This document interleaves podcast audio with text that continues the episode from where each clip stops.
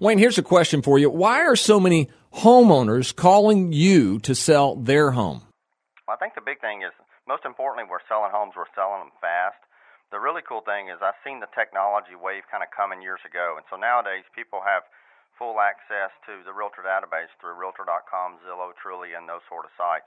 They have access to it mobile with mobile devices as well as iPads. In other words, it's instantaneously.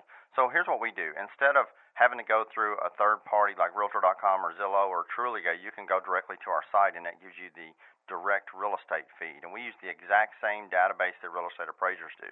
Now, in doing so, we've compiled a list of uh, about tw- a little over 23,000 home buyers that are currently using our services. They've come to us and said, "Hey, here's my name, here's my here's my information, here's what I'm looking for in a home.